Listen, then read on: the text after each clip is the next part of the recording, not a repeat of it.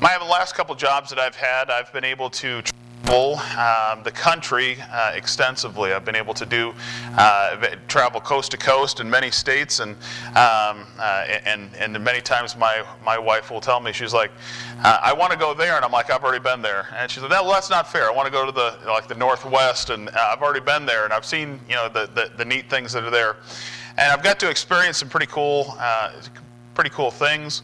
Uh, you know, I've seen the Grand Canyon from a plane. Um, you know, I guess you could, you could see it face to face. I've got to you know to travel uh, the country, but one thing that I did get to travel is uh, in, in southern, uh, actually mid California. I traveled out there and went to the Sequoia National Forest. Um, how many have been to the Sequoia National Forest? Okay, good. Sequoia National Forest. Somebody, uh, we flew into a farm show in Tulare, and uh, uh, we actually flew into Fresno and went to Tulare, and, and uh, we were in Tulare, and, and I asked the person at the front desk. They said, uh, um, yeah, "Do you?" I said, "You know, what, what's there to do around here that's interesting?" And usually, that's what I do when I check into a hotel. If I'm going to be there for a week and I have days to kill or, or evenings, or whatever. And they said, "Well, you got to go see General Sherman," and I'm like is he embalmed somewhere or what, what's the deal here? And she said, no, General, General Sherman, the tree. And I'm like, okay, it's a tree. I'm like, I, I don't, don't quite, you know, she's like, this is the largest tree that in the world. And I was like, okay, now you have my interest. Um, so we took a, a, we, a, couple of guys and, and I, uh, I took the trip and it's a windy road. If you've ever been there, um, you know a road is windy when they have pull-off points for you to basically recalibrate yourself because it's so many switchbacks and you pull off to the side and you get out and you breathe for a while and you kind of get your motion sickness in control and you go back up and you just keep winding up through this Sequoia National Forest. And it's a beautiful place. If you ever get uh, in the area uh, around if you ever get around the Fresno area I would highly recommend you go see it. It's, it's something that's amazing but General, General Sherman is the largest, uh, they, they, call it, some people call it the largest tree by volume. Some people say it's the largest living organism. There's, there's all kinds of uh, titles that they give it. But I will just tell you this much. It's big, okay? It's, it's huge. I'll give you some numbers here for you. It's 275 feet tall. So it's as tall as, or, or, or is getting taller than the Statue of Liberty at this point, uh, from, the, from the base level all the way up to the point. Um, it is 36, in, in, 36 feet in diameter. Think about that diameter. And then this is the one that really blows my mind is the circumference of it is 102 feet.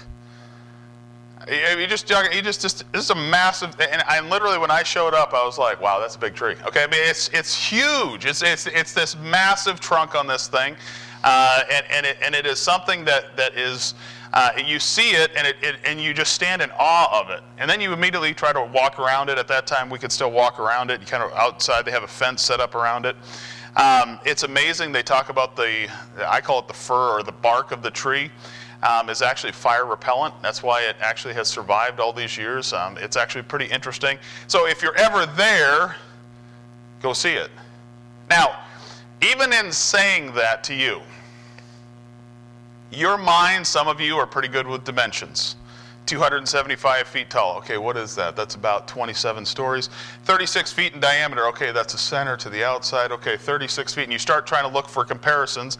And then you, you get a circumference of 102 feet and you get kind of, okay. And then you start thinking about But you can't actually picture it or actually experience it, I should say, until you actually go and see it. Uh, they show pictures of people standing in front of them, and they look like miniature dolls in, in, in, front of this, in front of this massive tree. But it's interesting in, in, in Psalm here, you have David who is talking about the Lord, and he's talking about God, and he's talking about what the Lord means to him. And there's a lot of times in our life, I, I, I know I'm talking to a Sunday night crowd. And this is, a, this is the crowd that, that normally you guys have, have, are dedicated to what it is that we do. Uh, you guys are dedicated to church. You're dedicated to, uh, to the Lord's ministry, and I understand that. I grew up in a Christian home all my life. I have, good parents. Hi, mom and dad. Okay, they're, they're here today. I got to say that because they're in the building. Um, but understand that I, I grew up in a good Christian home. But I understand, but I, the knowledge that they gave me about God was great.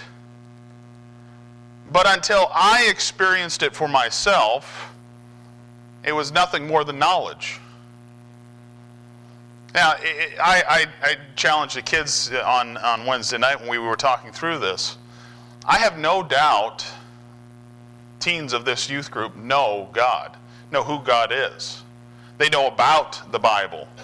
They, they, if you ask them a question about the Bible, they will be able to tell you the right answer. But do you actually know God? Is He personal with you? Is he, is he, is he, is he, does he have a personal impact on your life? Well, David here is writing, and it's very interesting how David writes, and I, I love uh, the way that David writes. He opens his heart and his mind to us, allows us to kind of see into his thinking here. But in, in, in Psalm 91, he starts talking about, or he, he, he starts a song or a psalm uh, about, uh, about God and his might and his almightiness. We're just going to read through the first couple verses here, but understand that the whole passage is directed in this way. But in verse number one, it says this He that dealeth in the secret place of the Most High shall abide under the shadow of the Almighty. I will say of the Lord, He is my refuge and my fortress. My God, in Him will I trust. Surely he shall deliver thee from the snare of the fowler and from the noisome pestilence. He shall cover thee with his feathers, and under his wings thou shalt trust. His truth shall be thy shield and thy buckler. Thou shalt not be afraid for the terror of night, nor the, uh, the arrow that flieth by day, nor the pestilence that walketh in the darkness, nor the destruction that wasteth at noonday. A thousand shall fall at thy side, and ten thousand at thy right hand, but it shall not come nigh to thee. Only with thine eyes shalt thou behold and see the reward of the wicked. Now, the verse that I want to focus in on is verse number two. It says this I will say of the Lord, He is my refuge and my fortress and my God. In Him will I trust. My challenge for you tonight, and, and if I was to put a title on this message, would be this Who and what is the Lord to you? And the first part of, uh, of verse 2 here, David says, I will say of the Lord. This is an absolute personal thing. This is not a, yes, the Bible can be uh, studied in, in, in a corporate setting. This would be a corporate setting. You can study with a group of people. You can study with your, if you're, if you're married with your spouse, and, and you can have that, that, that moment but ultimately, your relationship with God is a personal choice. I love the words that he uses here. This, uh, if we get back into school, I used to teach grammar and composition, if you can believe that, for junior high kids. And personal pronouns. Everybody's like, all the moms in here that teach are like, no! personal pronouns. Why are they personal? What? Because they show possession, right? Yeah. Good. Good job, Care. You did a good job teaching them. Understand this: a personal pronoun is a personal thing. I mean, it, it, it adds a person to that that that sentence. So when, when David says here, "I will say of the Lord," instead of t- saying "I," I want you to cross out your name there, and I want you to not in the Bible, but in your thought process for tonight. I want you to write your name in there. That's the focus that we need to have here as far as for tonight. David says, This is, uh, I will say of the Lord, meaning this is my thoughts. I choose to do this. This is not the priest. This is not the law. This is not the Bible. This is not uh, what somebody taught me. This is me saying, I will say. Sometimes we hide behind the fact of the weakness of our relationship with God with the goodness that God has put around us, if you can understand what I'm saying here. You come to a good church, and automatically you associate that that you go you have a good relationship with God. Your spouse may be walking with the Lord closely, so you in turn almost take credit for it and the idea of, well, if they're walking with God, I must be. You run around with good friends and good people, and you may go to even Bible studies, but it never breaks through to the personal. The idea here, when David says, I will say of the Lord, it's this is something that is deeply personal to him. This is a decision that he has made. This is a choice that he has, say, has, has made in his life that he is going to say this of the Lord. My question to you is, what would you say the Lord is to you tonight? The first thing David says is, He is my refuge. He is my refuge. When you think of refuge, you think of a safe place. You think of, uh, of, of, a, of, a, of, a, of a, comforting place. You think of a, uh, a place that's out, outside of um, uh, the difficulties of this world, a place to run to, a place to rest, a place to relax. Uh, this is what refuge is.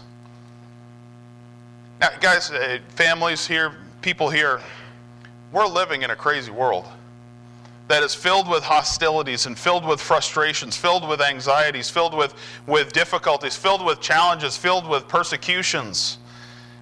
And if you don't have a place of refuge, unfortunately, you never get out of the battle.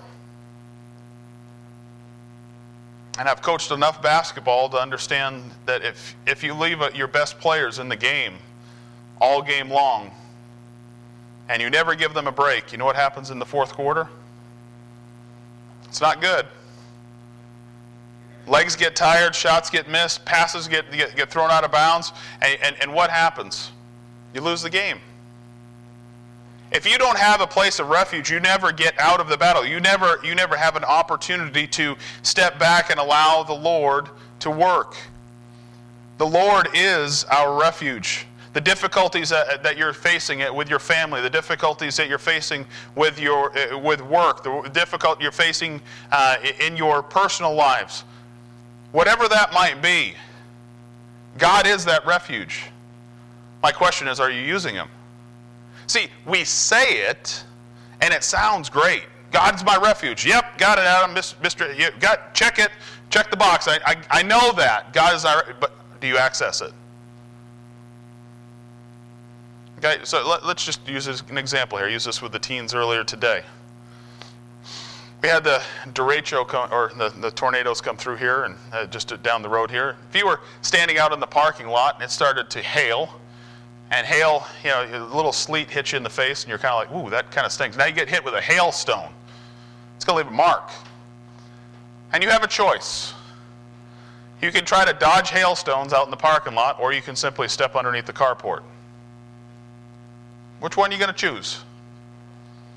Now, unfortunately, all of us, not all of us, some of us are sitting there looking at the carport and saying, hey, that carport, yeah, that, yeah, that, that, that's safety right there. I, I could go underneath that, sure. I could, I could go underneath that, and, and what are you doing the whole time? Dodging, you're trying to dodge hailstones. And what ends up happening? Every now and then you get plunked in the head. Now, has the refuge changed? No. It's still there. What has, what has changed? You. It's our change that needs to happen. It's an internal, this is an internal choice. I will say of the Lord, He is my refuge. Now, again, what did you see in there? Anybody catch the, the, the, uh, the other personal pronoun there? My refuge. Mine. My, my, mine. Right? Even close? Okay, good. Still kind of remembers, almost 20 years ago. Uh, but understand this it, it's, it's, it's there. It's mine. My personal refuge. This is something that is personal to me. This is something that I access. God should be more to us than just a help. He should, just, he, be, he should be more to us than just a fact. He should be more to us than just knowledge. He should actually be our refuge from this world our refuge from our frustrations, our refuge from the difficulties that we face. And the interesting thing about it is, once you access that refuge, you know what you find out? You really enjoy it. You need that break. You need that opportunity to, to allow the Lord to work. You need the opportunity to allow your mind to shut off. Now, uh, Carrie's uh, downstairs with the kids, so I can say whatever I want right now. So this is great without her looking at me. Um, so when we go on vacation, her idea of vacation and my idea of vacation are two separate things. Okay? My idea of vacation is this give me a beach somewhere, give me a lake, give me anything that, that with, with nature like that. Give me a chair, give me a book, give me a radio, give me something, give me, and that's it. That's all I need. I'll check out for, for a couple days and, and allow my mind to relax. I love the family being there, and we'll go and play games and stuff, but I, I, I really, I don't want to do anything. Now, that would make Carrie's skin crawl. Okay, she is more of a doer. She likes to go for a couple days, and then she's like, "All right, we got to start doing doing stuff," because she's just that type. We're different type of people. Now, I, my vacation, I come home from my vacation, and guess what I am? Relaxed. I've not done anything, and I come back, and now I go on her vacations, and we're relaxed. But what do, what do we also have done? I need a vacation from the vacation. Okay, so so then that, how many times have you heard that? Now I love I love both. I will tell you this much: I love doing things with my family. I, Carrie has has uh, has planned some cool things for us, and and the and, and the kids have got to experience all of those. Now, this is talking about the idea when we, we, coming back to the passage here, this is a place where once you start accessing it, you know what you find out? When you come back into the world and another battle comes up, you're more ready for the attack. You're more ready for what it is that, that, that is coming down the pike. And the next thing that God says here, or, or David says here, and, and it, he uses a, a, conjunctive word, and we're using a lot of English this morning, uh, evening. I apologize, but it's a connection word, and it says, uh, "He is my refuge and," which is a conjunction, "my fortress." So not only is he a safe place, not only is he a peaceful place, not only is he a quiet place, but now he is my fortress. Now you think about this. Not only is he our refuge, but he is our protection. God is our strength in the time of need. Something that, that I have enjoyed doing uh, over the years has been to go around to historical places, and we've gone to a couple of forts, and, uh, and you see these massive forts that have been built in the U.S and these forts are there as protection. What's interesting about these forts is they protect regardless of who is in them. And the person that goes in them doesn't really have to do anything other than go inside the fort. And when you start thinking about what David is actually talking about, he is talking about not only is God my refuge, my safe place, my quiet place, all of the, the, the, the comforts that he needs, but he's also talking about when I go, when I access God, he is my fortress, and He fights my battles for me. Craig talked about that this morning and the idea of, of, of, of allowing the Lord to work in your life and allow Him to battle for you. The idea of a, of a fortress is that once we access Him, His defense is there for us to access. And He is the one that protects us, He is the one that directs us, He is the one that challenges the enemy. The next part of this verse is probably the most important. I will say of the Lord, He is my refuge and my fortress, my God. Two words. Another personal pronoun. My God. Is He your God? Is He? Really think about this, because this is these two words here I thought about for a long time these last couple weeks. My God. If He's my God, then I need to act like He is my God. There are lots of, of gods in this world to follow. There, there, there's the, the God of money, there's the God of success, there's the God of passions, there's the God of desires, there's, the, there's other religions in this world. But when David claims that God is his, my God, what does he say? What is he saying? He's recognizing that God is who he needs, he is everything to him. And to recognize this is to recognize that God is a greater, greater than you. To recognize that God is who, who God is is to recognize that you are less than him. That means that something out there is more powerful than you. Now, you think this is not a big deal, but this is huge in society today. If we do not recognize that there is a God and that He is more powerful than us, then we ourselves become God. Or gods, lowercase g, just to be careful here. And if we do that, then guess what? We get to choose. And if we get to choose, then we get to choose what's right. We get to choose what's wrong. We get to choose whatever it is that people are choosing these days. And it doesn't take long when you read in, in, in, any article that, that is out there today of all the choosing that is going on in this world. And why is that? People always, always ask that. Why is that? Why is there so much frustration now? I, I can tell you why. Teaching all those years ago, I, I learned one thing. One of the many things I've learned. Back in the 1970s and 1980s, something happened in, in textbooks across the country. And what was that? That was one big thing. It's, it's a word keyed as science, and the word is evolution.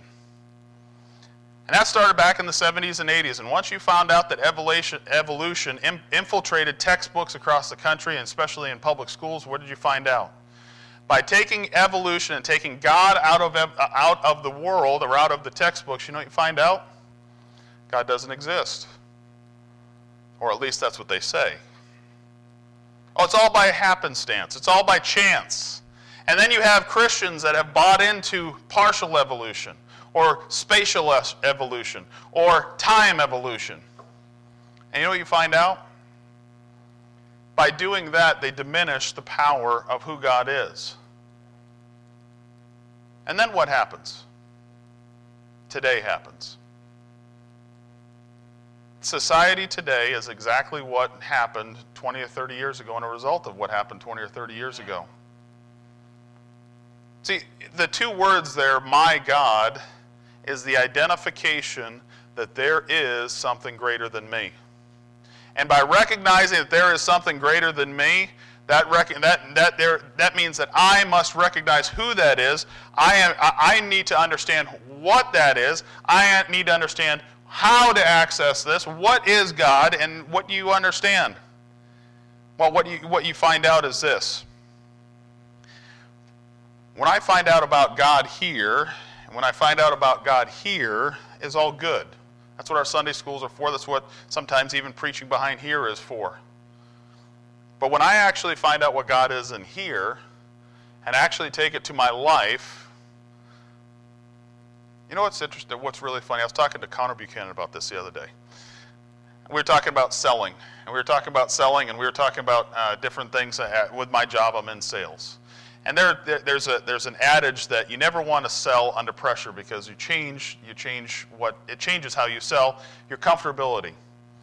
I said, you know, being a Christian and selling is probably the easiest thing in the world because God ultimately is in control of it. So if I'm selling something or if I'm, I'm trying to sell something, if I get it, great, God be praised. If I don't get it, great, God be praised. Now, what's interesting in the, in, in, in, the passage here, when, when David says, my God, he's saying, he's saying that God's in control of everything. And you know, when God is in control of everything, even the bad things, God is still working. Even in the challenges, God is still working. Even in the goodness, God is still working. Even in the persecution, God is still working. And you know what you get to see? God. And when David says here, my God, he's talking about my completeness. This is, a, this is something that we as Christians need to hold on to. It's one thing to know it, it's another thing to believe it in your own personal life. When David says here, my God, this is a personal thing. In the last part of the phrase, uh, the verse here, it says, In him will I trust. Well, he's identified who God is. He says, He is my refuge, He is my fortress, He is my God, in Him will I trust. Meaning that He's given His, his, his, uh, his justification, and now He's giving His absolute. Is God worthy to be trusted? I would dare tell you, ask you, what, is God willing or, or, or is God worthy to be trusted? And I would say to you, why not? Why would you not trust him? A person that places their complete trust in God is, is the idea that they are placing their complete confidence, their complete life in, in, in, this, uh, in God. Trust ultimately is a choice. This is the part that, that is really kind of eye opening when you walk through the Christian life. When you figure out that all of this head knowledge, which is really good, this becomes a choice because we find out okay, this is, this is here and the world is here. And I have a choice to make. Which one do I believe in? And, when am, and how am I going to apply that? Which one am I going to trust in? Trust ultimately is a, tru- is a choice. Do you trust in God? Not do you know that there is a God, but do you trust in God? I, have used this example before, and, and, forgive me and just go through it, um, but this is probably the best example of trust that I, I've seen in my own personal life. When I used to travel when I was a kid, okay, we used to travel in a, uh, it was a Dodge window van with vinyl seats. It's a gray van, had gray interior, light blue, gray interior seats, vinyl seats. Um, and we used to, the, my dad used to tell us we had air conditioning. We had 685 air conditioning, or 6, 685? No, 65 8 air conditioning, or 865 air. I can't remember what the number was. But what that meant was all the windows in the, in the van were open and he was driving 65 miles an hour. So that, that was air conditioning. Uh, the, the, the, the, side of the, the side windows only opened that far. And I can remember as a kid resting my head there, you know, like a dog trying to get the air to just come in, just to cool me off just a little bit. Uh, we took that trip down to Florida um, in the middle of July, which was, uh, which was fun. Uh, I can remember, uh, uh, um, it was a great trip, by the way, a lot of fun. Uh, I can remember my legs always sticking to the vinyl. How many remember your legs sticking to vinyl? And you, you get up, and it just makes that, and you're like, did I leave a piece of me behind? I love, and there were lots of memories in that van. The kids nowadays, traveling. We used to travel. Mom used to do uh, all kinds of games, and we'd have uh, you know, coloring books. I remember when we were real little, and we used to play the license plate game and the alphabet game and the and the, you know, all kinds of games. That Mom's favorite game was always the quiet game. Um, I don't know why that was always the favorite, but that you know. But now kids travel. Uh, it, it's completely different. I mean, I look in the back. I, we were driving out to New Hampshire. This was back when Ella was uh, was probably two or three, and she's probably four years old. We had, she had a car seat. The car seat had a recline in it. I've never, I mean, it literally had a recline feature in it with cup holders. And, I, and I'm like, okay, this is, we may have crossed a threshold that we can't go back. And as we're, we're hurtling down the road at, at you know, at 70, 80 miles an hour, I, I, I happen to glance up in my rearview mirror and see Ella and she's completely reclined. She's got her leg crossed over the other one, and she's got uh, an iPad or, or, or a phone or, or, whatever it was, and she's got earphones on, and she's got and, and she's watching a DVD while doing something else, and oh, all the time they're controlling their temperature in the back of the van to make it colder because they didn't like the temperature that my wife and I had it up front. Now, the interesting about it was we were all traveling 70 miles an hour down the road. Do you know what she was not worried about? She was not worried about potholes. She was not worried about bridges. She was not worried about, uh, you, know, uh, what, you know, what was happening in front of us with traffic. She wasn't worried about uh, what time we were going to get there.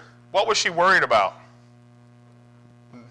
yeah, what, what, I hope this thing's still got power. That's basically she, she's like, can I get a recharge here? She was worried about when are we going to eat and when do I need to use the restroom. That was really about all she was worried about.